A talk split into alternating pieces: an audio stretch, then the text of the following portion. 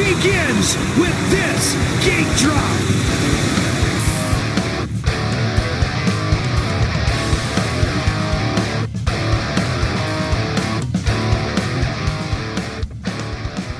Hello, everyone. Welcome once again to the Power of the Ground podcast.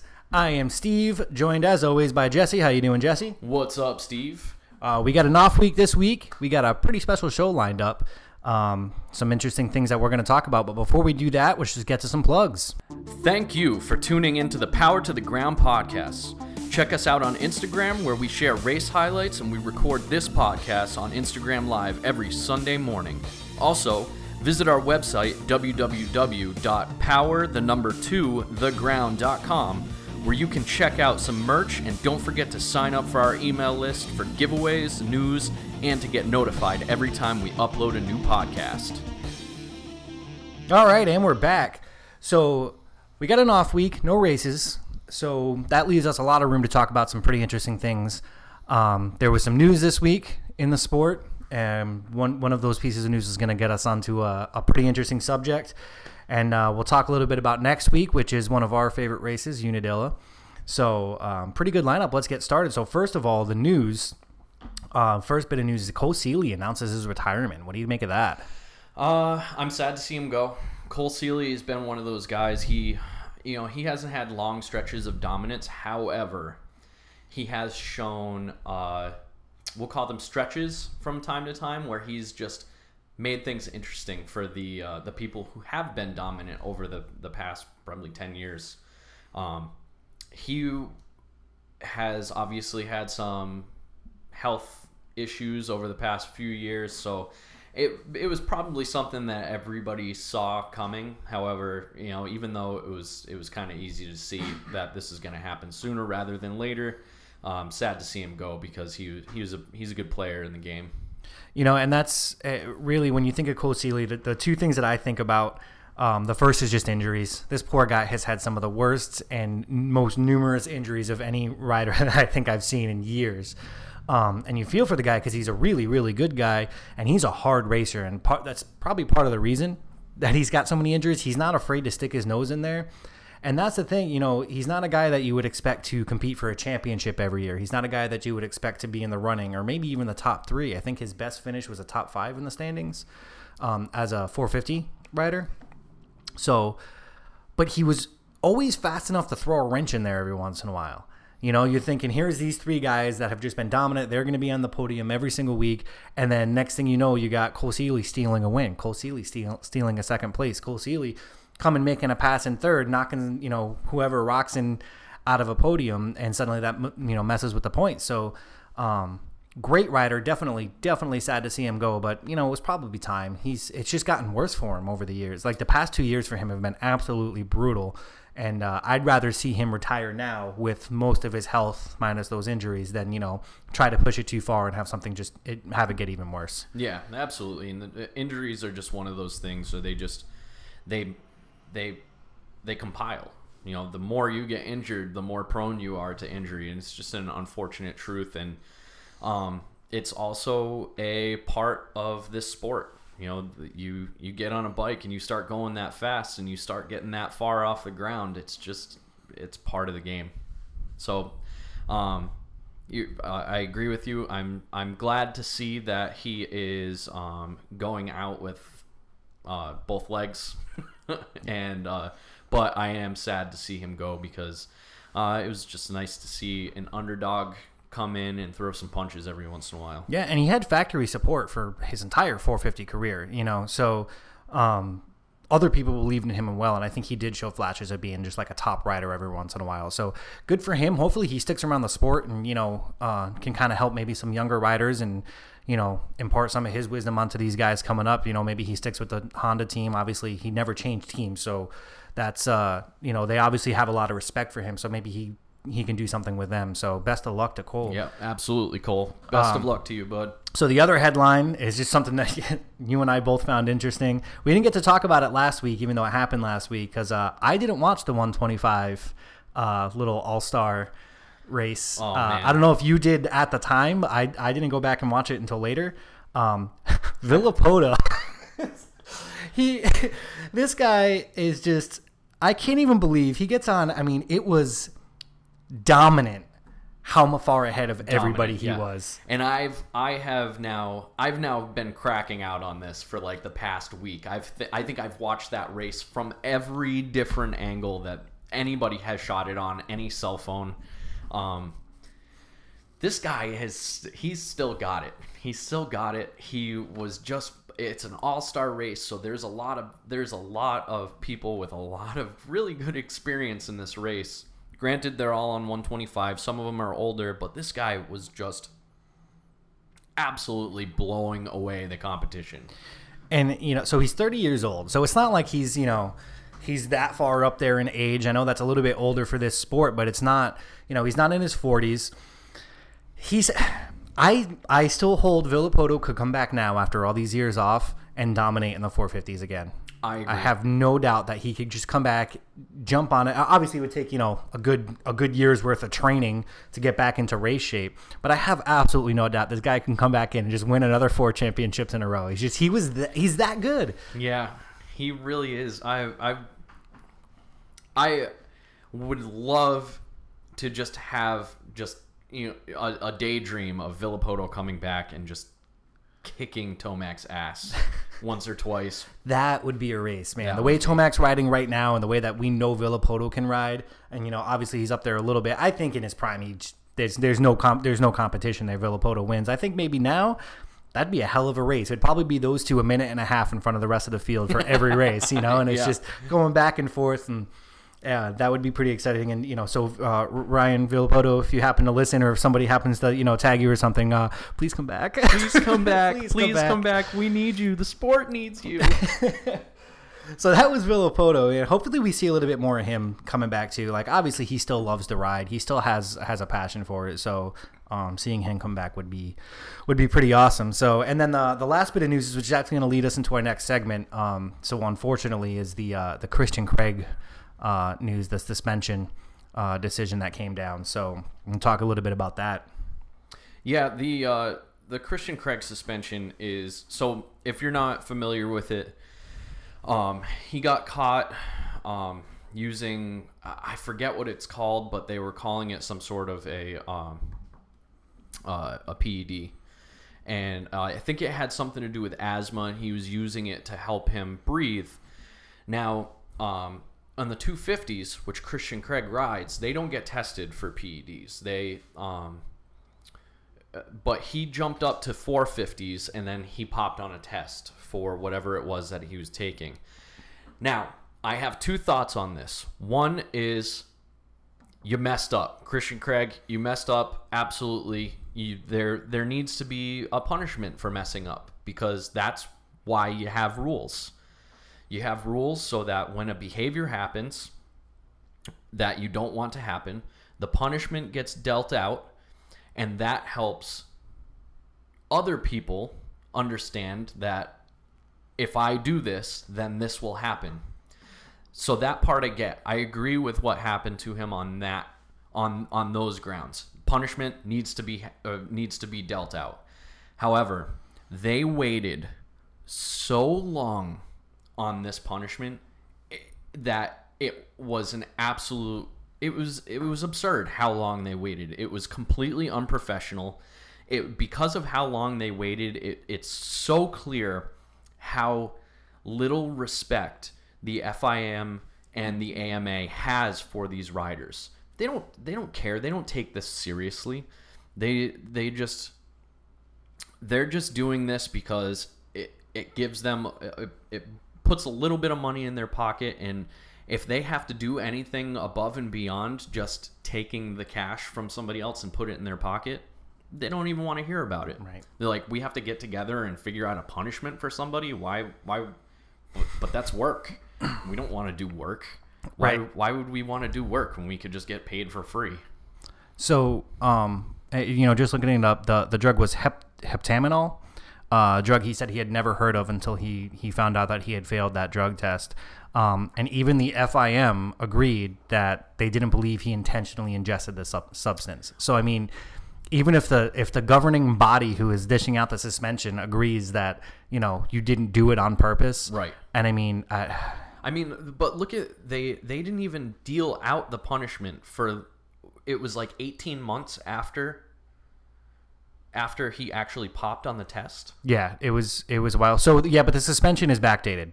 The suspension is backdated. That's absolutely fine. But let, let's let's put this in in terms that people can understand. Can you imagine? All right, for those of you watching, we're here in in Rhode Island, which is in New England. So Patriots fans here, okay? If Tom Brady popped on a test for PEDs and the NFL continued to and the NFL suspended him and didn't even deal out what the punishment was for for popping on for uh, the PEDs for a year and a half how much outrage there would be Everywhere. everywhere. Yeah. everywhere. That's it's it's completely unprofessional. It's like it's like getting a a, a a speeding ticket an absurd speeding ticket and then getting your license suspended and then and then not even having a court date for a year and a half after that. It's just absurd. So 10 and a half months. That's long, And- that's long time. and they want proof of and they wanted proof of source of the of the drug and you know christian craig's actual response was I, at 10 and a half months? I don't i don't know what the source is. It's 10 and a half months later. Um, it's it's absolutely ridiculous and it's it's negligent on the part of the fim it's Yeah. absolutely negligent. and it's just this is just another this is just another needle in the haystack of how poorly these organizations are running these leagues both motocross and supercross. They're failing them they're failing the sport. They're failing the fans. They're failing the riders. Um, and they quite frankly it's clear that they don't take these sports seriously. I don't know I don't know what the reasoning is bef- behind that. Um, I could speculate. Um, NASCAR, I could speculate as to why they don't take it seriously, but um, it's clear that they don't. and you know so that and and to wrap up the christian craig part of it and that's actually going to lead us into our our next segment here after the news but um christian craig is appealing the decision um in the court of arbitration for sport so hopefully he gets that either knocked down or maybe even wiped out because of how poorly it was handled um, so you know we'll we'll definitely be talking about that in future podcasts as we get more news about that. And um, if they don't at least knock the suspension down or, or do something, you know, to that he for him to win the appeal, I think that's an absolute travesty. Um, because of how this whole thing was handled. So, and, and you know, spe- so speaking of the sport, we're moving on. One thing we wanted to talk about in the off week is, you know, we obviously love this sport. Um, there are a lot of very, very passionate fans that you know are are just all in on motocross, supercross, everything that has to do with dirt bikes, and it feels like the riders, the fans, and and anybody else who has any connection to this sport are being completely failed by the organizing bodies for not doing everything in their power to grow the sport and not only failing to grow the sport but potentially hindering the sport and how they run their organization. Yeah, absolutely. And it, it's a cultural thing. It's a cultural thing, and they're not doing anything about it to make it better. Um, and it's unfortunate because, first and foremost, you and I are both fans, and we want to see the sport grow. Um, but um, it, there's so many different aspects to this that uh, could be very, very easily changed by these organizations, and they simply don't. They don't change them. So one thing that you know you and I have talked about before, and I think is probably really what needs to start this whole you know we'll call it you say a revolution in in the sport that that kind of changes the entire structure of it. It's probably going to be on the riders um, to organize.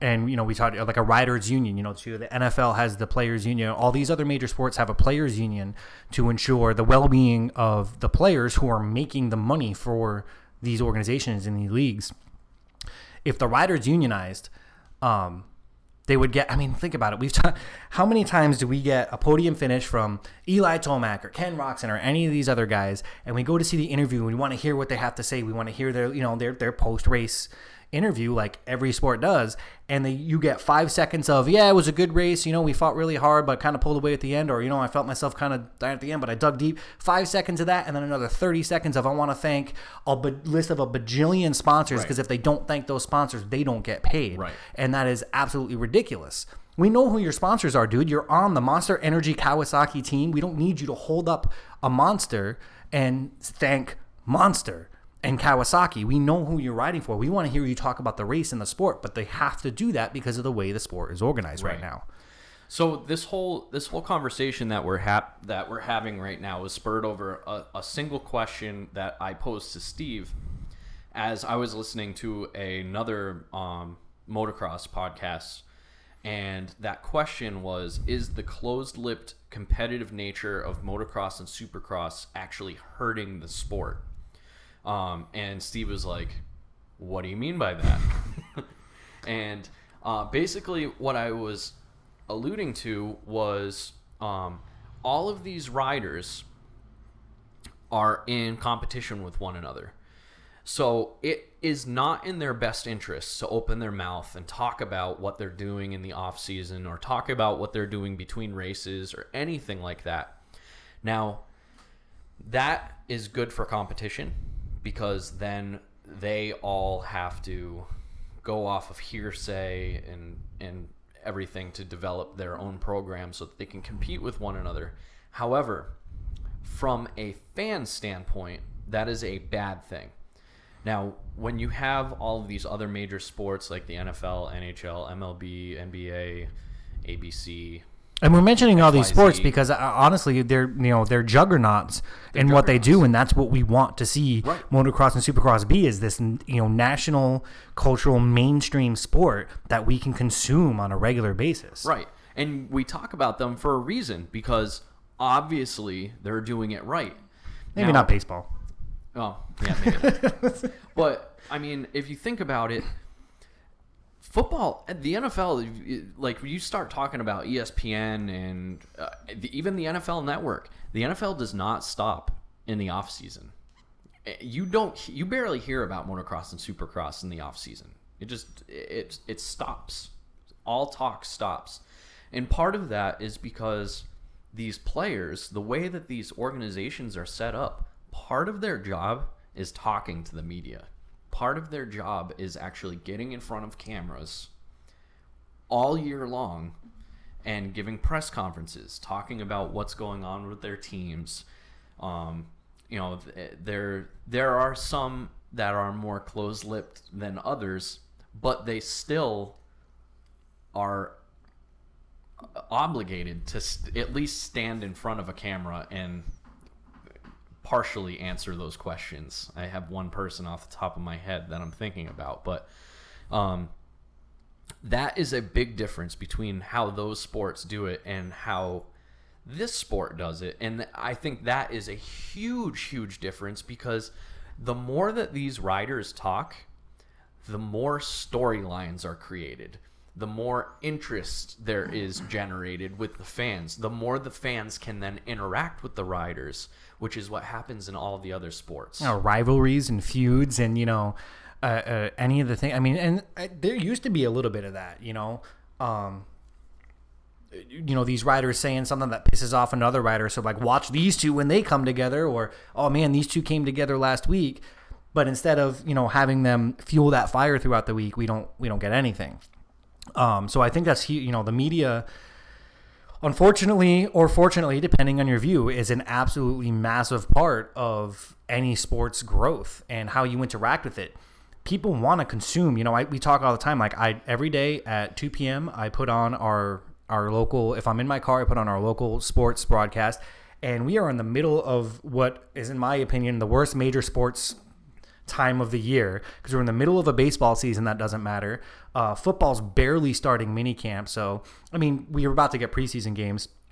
Uh, hockey's over, basketball is over. They're all in the off season. It feels like man, there's nothing to talk about. Yet every single day at 2 p.m., I turn on the radio and they're talking about the Patriots and the Bruins and the Celtics and the Red Sox because there are storylines. Who are they going to sign? Who are they going to trade? This person said this. Is that going to be some kind of beef? It just there's constantly storylines being generated on a daily basis. One because that's their job, but because those sports feed into that. They give them that. Right. And we don't get that. No, we don't get it at all. And it's it's become such a big part of those sports that the industry of media coverage has almost become bigger than the sports themselves. Like if you were to combine the listenership and the viewership of all of these sports that are are consuming these of all of these uh, television shows and radio shows that are consuming these sports and then just making a living talking off of them, the viewerships and listenerships would probably be so much larger than the viewership and listenership of the actual, Of the actual sports. events, of the actual games. It's it's crazy. It's it's become an industry into itself. And some people, I do know these people exist. They don't even watch these sports. They rely they they're like, why would I spend time watching the sports when I could listen to them on the radio to and you know the the, the coverage of them to perfect and from. perfect example. I grew up a, a Red Sox fan, which is the way I was raised. I haven't watched a full Red Sox game outside of the World Series in like 10 years because I don't need to.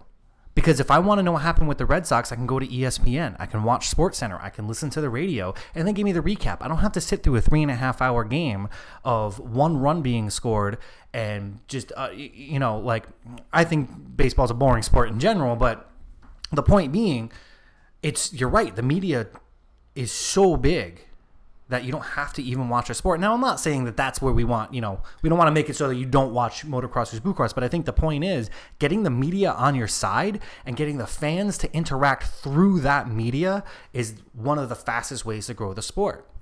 So how do we make the changes to move towards that? Uh, well, we got to change. There's a few things that have to change. So first, how riders get paid, and, that, and I kind of alluded to that with um, with the unions, how they unionize. Um, right now, the sponsors control everything. Right. And look, we need the sponsors, right? That's that's the that's the revenue stream. That's the main revenue stream. But because the sponsors control everything, like I said, we're not getting interviews and good in-depth personal media interaction. We're getting, hey, thanks Monster, hey, thanks Fox, hey, thanks Kawasaki, as opposed to any meaningful interviews. So if we kind of leveled the playing field there and kind of you know changed up how sponsors interacted with the riders and the fans, um, I think that that's probably going to go a long way to creating more um, juicy and like you know consumable press conferences and interviews. Right. And I think that's a really good place to start. Yeah, that absolutely. Because I mean, when you change the hands that are feeding the riders, then especially if you kind of centralize them, um, then you can start making standards for the riders. Like you must spend this much time in front of the camera, and they're not just gonna sit there like Ricky Bobby going, "I'm not sure what to do with my hands." um, they're gonna they're gonna talk about stuff. Uh, there's a lot of these riders. Th- the first one off the top of my head, if you put Austin Forkner in front of a camera with a microphone in front of him for longer than 60 seconds, you're gonna get his life story. And that's great. Um, and there's he's not the only one that's like Do that. you remember? Okay, so you know, quick little. Do you remember Marvin when he was in the 250s? Yes. They were my favorite The interviews best. ever. You know, he's Best. grown up a little bit. He's matured a little bit. But when he was in the 250s, like he was fun. He was joking. Uh, he he made you laugh, but he also gave you some stuff. And then he would flirt with the interviewer for a little bit, and it was just like, this is hilarious. This is amazing. And that's one of the reasons that Marvin is one of my favorite writers is because of how entertaining he was outside of the races. So we need more of that. We need more entertainment. At the end of the day, it's entertainment value outside of the races. We know everybody likes the races. We need to be entertained in between the races. We need to be entertained in between racing seasons. And if people are continuing to be entertained that way, then they will consume. They will spend more money. If they spend more money, the sponsors are happy. If the sponsors are happy, the sport's happy. Yeah, absolutely. And that's really going to come down from the organization. The organization has to set those standards for the riders to follow because if they But we're don't, we're also talking about a major structural change here and how these things are are, are done Major, because yeah. I, I mean right now we look at the standings and there are a few riders that at the beginning of the season you thought even had a chance but there are 20 riders 20 plus riders in every single race Right. why are we only talking about three or four of them and if you're talking about the 450s, we're not even We're talking about those anymore. We're just, we're just there's one rider that we're talking about, and and the only time we're talking about The other two or three is will these two or three ever be able to compete with the one? and and I think I mean so obviously that's bad, right? You want parody, you want um, you know drama, particularly at the end of a season, right? Right. Because the, the problem right now, and and we're not going to get into the scoring and the point structure. We're gonna we're gonna save that for another for another week. But Right. it is something to bring up that halfway through a season, if it's over. Why, why are people watching? Other than diehards who just like to watch the races, like I'll watch just because I like watching guys on bikes. But you want to cap to grow a sport you get to capture casual fans Yeah. so the media thing is one way to capture casual fans but to have an exciting product through the entire season is another way like Right. it, none of these other major sports suffer from that because even if it looks like one team is dominant throughout the regular season well they have playoffs and anything can happen in the playoffs. Exactly. you don't have something like that in motocross. So when eli gets a 50 point lead with four races left you say it's over. It's over. Unless, i mean barring some kind of crazy crash which of course is happening but at that point you're watching the race to see a crash not to watch a race. So it becomes this you know why are you watching halfway through the season? So that you know there's another there's a lot of issues that the sport kind of suffers from and an organizational change could start that these factory rides and the fact that there are professional riders in the bottom 10 15 of these of these races that don't get factory rides so they might be more talented or as talented but they'll never compete because they're riding a bike that just doesn't keep up with the factory bikes Yeah, and I that that has a, a big part. Um, a structural change could help that quite a bit. Um, but before we get to that, you want to take a quick break, and we can do our our uh, break, and then come back and talk the rest about that. And, and Well, we're gonna we say yeah. So we're gonna wrap up growing the sport. I mean, there's there's we could dig into this. We could talk for hours about this. So we're gonna wrap it up there. We're gonna talk about you know we just hit the major structural changes and stuff. And and when we get a whole off season to talk about how we can change the sport. So let's save some of that. We are gonna take a break. When we come back, we're gonna talk about next week Unadilla. And uh, you know we have some some interesting stories to tell about that one, near and dear to our hearts. I can't wait to tell some of these stories. Don't you dare. All right, so we're gonna take we're gonna take a quick break. We'll be right back. All right, and we're back. So, um, the next topic we're getting into is, uh, like I said, one is very near and dear to our hearts. Unadilla is next week, and uh, unfortunately, once again, you and I will not be there. But this is a race that you and I have gone to several times, um, mostly in our childhood and growing up. And this is really, for me personally, Unadilla is the race that gave me my love for this sport. And we've got some really cool, cool memories and stories to tell about Unadilla. Yeah, some some of my nearest and dearest memories in, uh, growing up came from Unadilla. Um, how many you came with me and my family? Four years in a row. four years in a row, yeah. Four years in a row. So, um, we saw some fantastic stuff. We saw James Stewart come up from 125. So that's a. I'm gonna come back to that one because that's one of my favorites. Oh but man, we saw some. Uh, if any of you have ever been to uh, to Unadilla and you've been up on the side of uh, is it Gravity Cavity? No, they didn't call that Gravity Cavity. But if you've ever No. been to Unadilla, you probably have heard of Team Tits. And uh, Steve and I had 14, 15 year old teenage boys. yeah we had we had some good times at Unadilla. that kind of went away towards the end there too. They kind of commercialized it a little bit, but you know it's a little bit understandable. Again, we were talking about growing the sport, so Yeah, gotta- absolutely. Um, but it, I mean, it was a, it was a whole weekend because you know, and then back then it was when the races were on Sundays, so you'd have all your qualifyings and and you know your practices kind of throughout the Saturday, and then um, your actual live motos one through four basically on, on Sunday. So we would make it a whole trip. We'd drive up there Friday. We'd start camping out. We'd have our you know fun camping session. We'd wake up balls early on Saturday to go walk the track and um, you know find a spot where we wanted to watch and then qualifying and practices and, and all that stuff. And you know really that was our chance that Saturday to kind of you know look at all the booths and all the other sponsorships and just ogle because we were again you know 14 15 year old teenage boys and we Yep. were just i was just for me i was amazed at the sheer like I didn't know before I went with you guys that this sport was so popular and had so many rabid fans. For me, it was something I just I had kind of grew up watching, uh, you know, Jeremy McGrath on on TV as like as almost background noise. Like I'd kind of pay attention and like there's Jeremy McGrath winning Supercross races, but it wasn't something that I really fell in love with until I saw just like this community of people coming together at Unadilla, and um, it was it, it was really something else. It completely changed my perspective of the of the sport. Yeah, and it, it going to a live race is it's a completely different experience, and it has a lot to do with the community aspect of it. Um,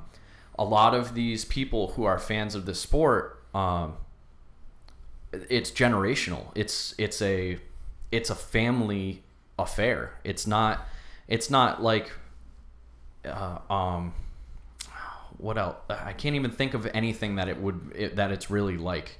It's not like going to a football game, um, where you're you might be sitting next to somebody and you you may high five them or something in the stands. It's not like that. Like you are you find a spot to sit around the track and you are part you are having an experience with everybody who is around you you're all interacting you make new friends um, You're basically family with everybody's that, that that's there, and that was the thing. I I could have walked up to anybody standing anywhere along the side of that track and started a conversation with them like we had known each other for years, because we all had this one kind of passion in common. You Right. know?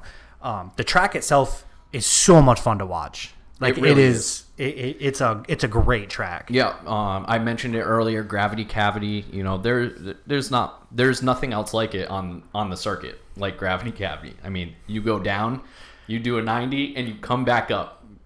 Um, eh, the and the track itself, the track itself has made for some really, really awesome competitive racing. And uh, I'm, I'm sure we're gonna get to one, the one in particular that Steve and I saw live that was just absolutely unbelievable. It was between two very, very well known riders.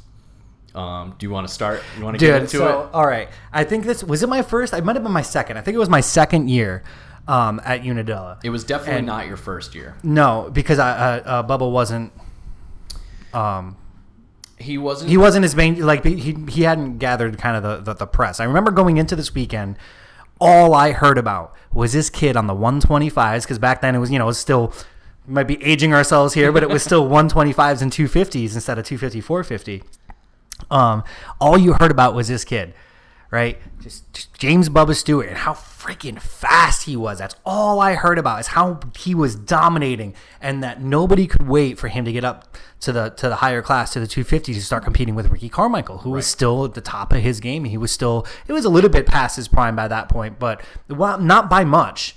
Um, he was a couple of years away from retirement at that point. okay. Um, I, I remember because I was I was looking this up the other day just to see like you know kind of remember my time frames, and there's just everything. Everyone's just James Stewart, James Stewart, James Stewart, James Stewart. So it was almost more exciting for us to see the mixed practices than it was to watch the races that year Right. because the races were dominated by those two guys. Right. Ricky ran away with it, both motos. James ran away with his, both motos. So the most exciting part was to see them on the track together. And man, was that exciting! like Yeah. James, dude, I I had never seen. Just, I have never in person seen somebody ride so fast and so much on the edge as I what I saw James Stewart do that weekend, and he got a fan for life. And to, to this day, he will be, always be my all time favorite rider because of that weekend. Yeah, James, uh, James is so crazy to watch because he would just go through these turns, and like it's normal for people to to dip into turns because they're going fast, but this guy would be dragging his handlebars in the dirt because he's laying it over so far because he's going so fast. It was absolutely unbelievable. the The race that I'm thinking about in particular, I don't it was no, it was. It was the first year James came up to 250s. I think it was our last year at Unadilla. Um, James came up to the 250s and That was pretty hyped too because Yeah, that was, was just going to be the first time we got to see them race in the same class. exactly and and we got more than than we ever hoped for at Unadilla. It was it was absolutely crazy. These guys were they were going back and forth. They were at least 30 40 seconds. It was like 45, I think, like by halfway through the moto. It was uh, ridiculous. past everybody else. Um, so it was just these two guys, and then there was everybody else. And um, what ended up happening is it was actually over by Team Tits.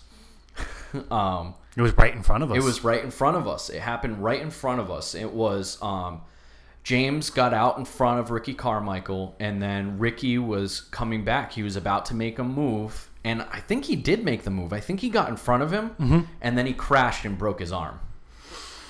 Yeah. So that Ricky Carmichael is regarded as the goat. So he is, you know, he's, but pretty much everybody can, considers him the greatest rider of all time.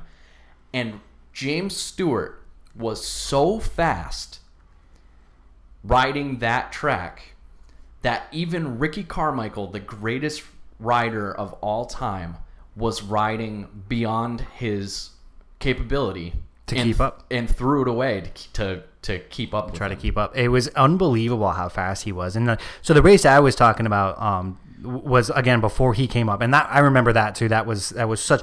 It was so exciting until Ricky went down. And we are like, oh, because then was- James ran away with it. You know, It like a minute and a half. It was far into the race too. There wasn't much left.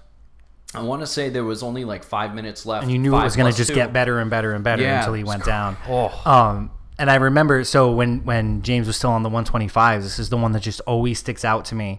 Um, there was a particular moment in the mixed practices where um, I remember we were sitting there watching. We were trying to find both. Where's Ricky? All right, where's James? When are they coming together? I when forgot are, about when when are they coming together? When are they coming together?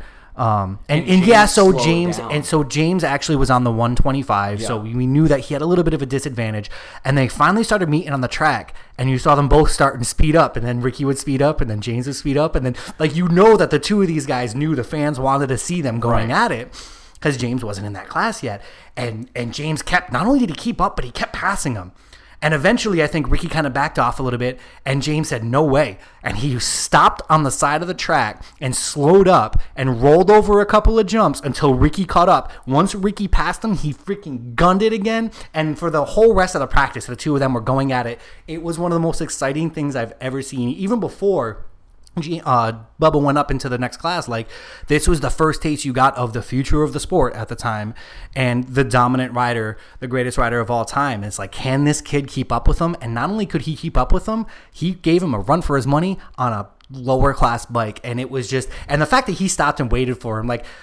James is a showman and he Yes. knows what the fans want. And he, I just, you just knew the fans started go. Everybody went nuts when he laid. Like, wait, he's waiting for him, and they started. and this is practice. That literally not counts for nothing. These guys should not be pushing it. They pushed each other a little bit in that practice, and that just always stuck with me because that's that personality, that um, you know, kind of larger than life, like enthusiasm and just excitement that he brought even to practice is why James Stewart will always be my favorite rider. Yeah. Because we- of that in-person experience I got at Unadilla. And we need more. We do. We need more of that showmanship in this sport. Um, and we thought we were gonna start getting it when uh, Roczen started changing it around a couple of years ago, but it just it didn't pan out. He got hurt, and then he I think that back. just ruined Yeah. his psyche. I really Yep. do.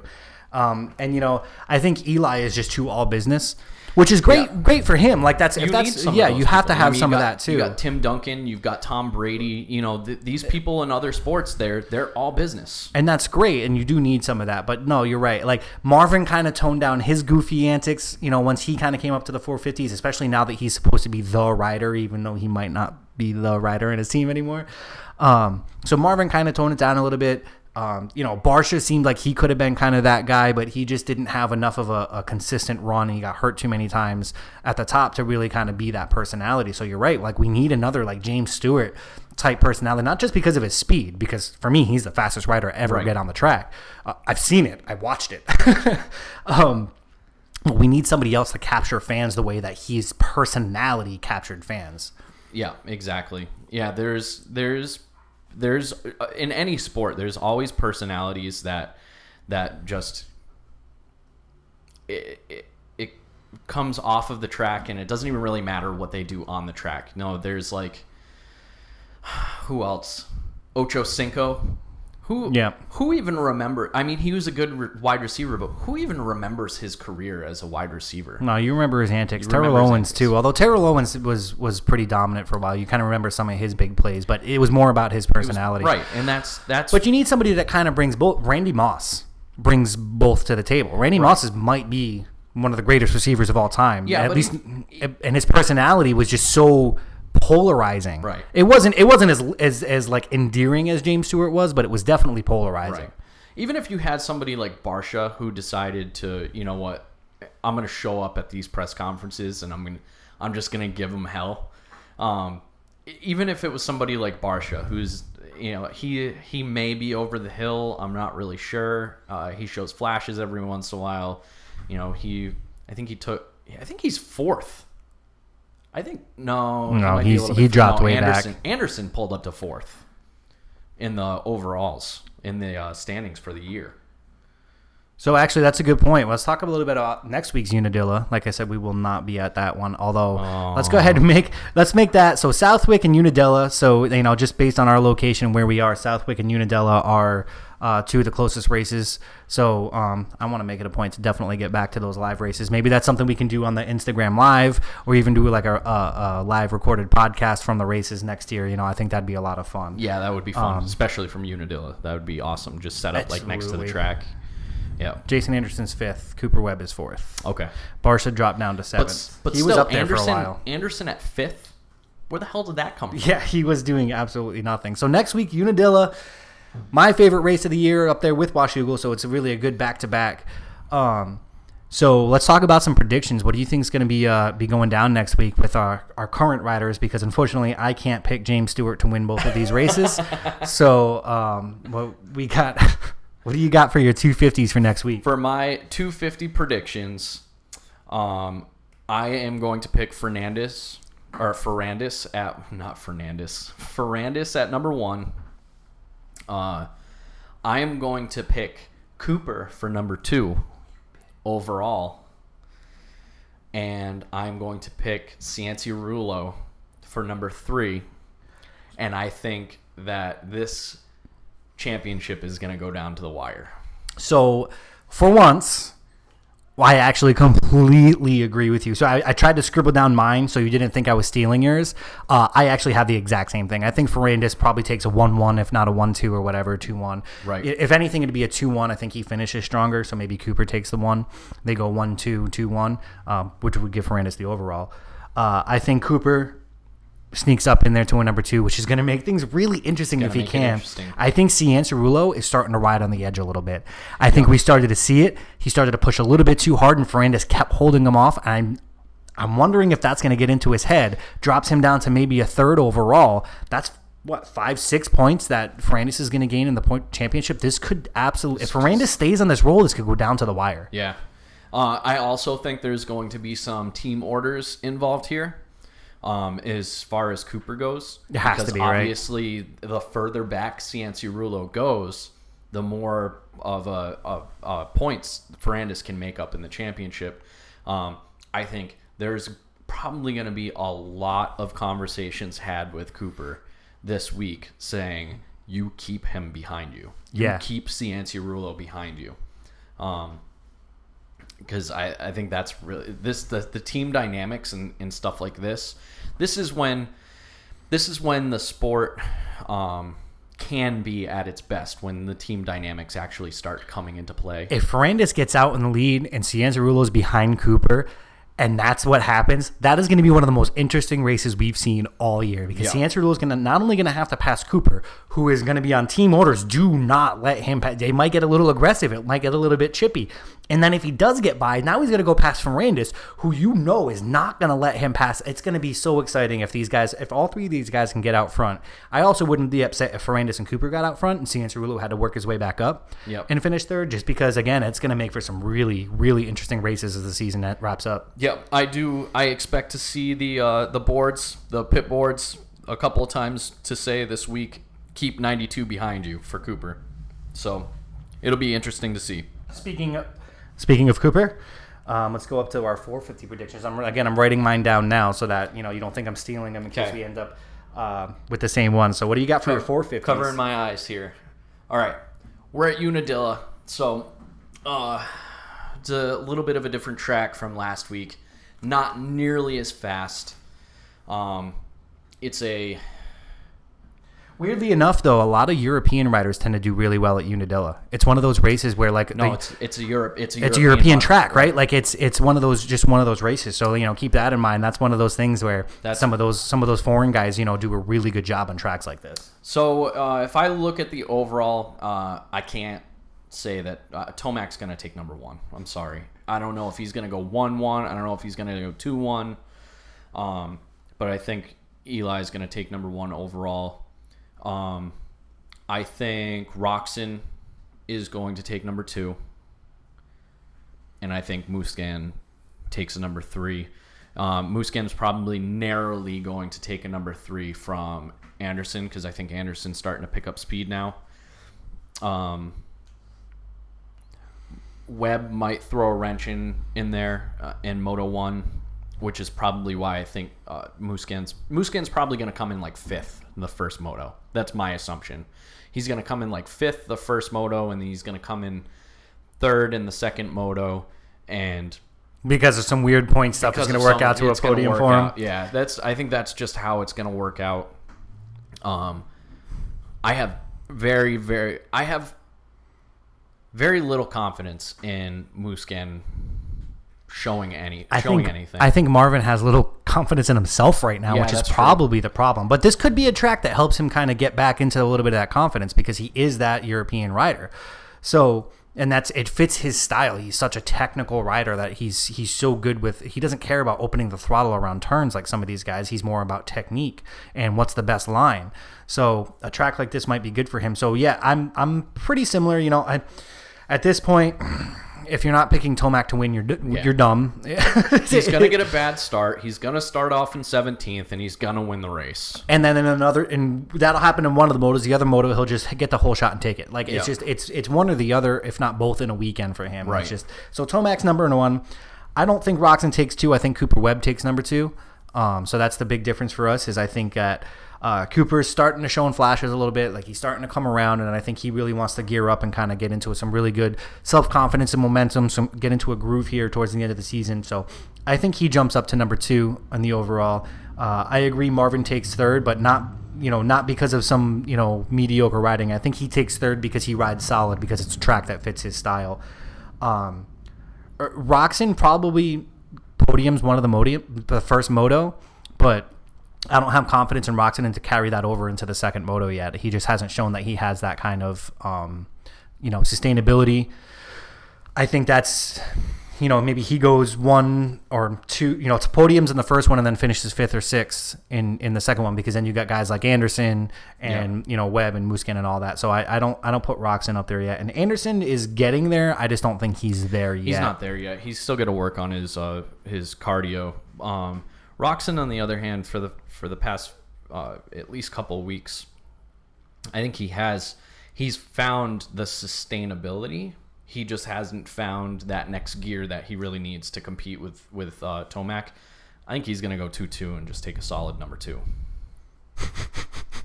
Roczen all taking a solid number two. That's uh, something that we are used to seeing Taking a solid number taking two. a solid number two. So there's our predictions for next This week. podcast I- brought to you by Ex-Lax. So, no, seriously, I'll take that sponsorship. You're like, this rider went 2 2 and took a number two. You can too. Let's make that happen.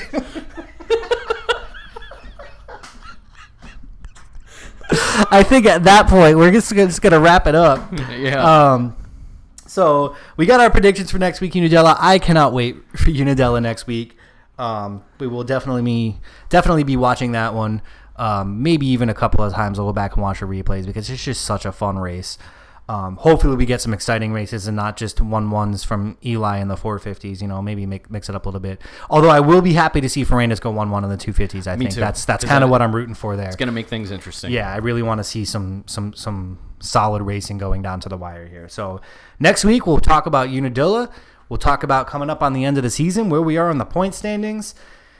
And uh, and I think that's gonna do it for today, bud. Thank you guys for listening. Thank to everyone who joined us on the Instagram live. Um, obviously, if you're listening to this podcast uh, later, if you want to ever join us while we're listening live, just go to the uh, at the power at power to the ground Yep. on Instagram. You know, we record this podcast, but we do it live on Instagram. So uh, you know, if you want to come and join us, come do that. Uh, as you heard in the plugs at the beginning. So, uh, Jesse, anything else before we wrap it up? That's it. Follow us on Instagram. Go check out our website. We've got some new merch up there. And uh, we'll see you guys next week. Thanks, guys. We'll see you next week.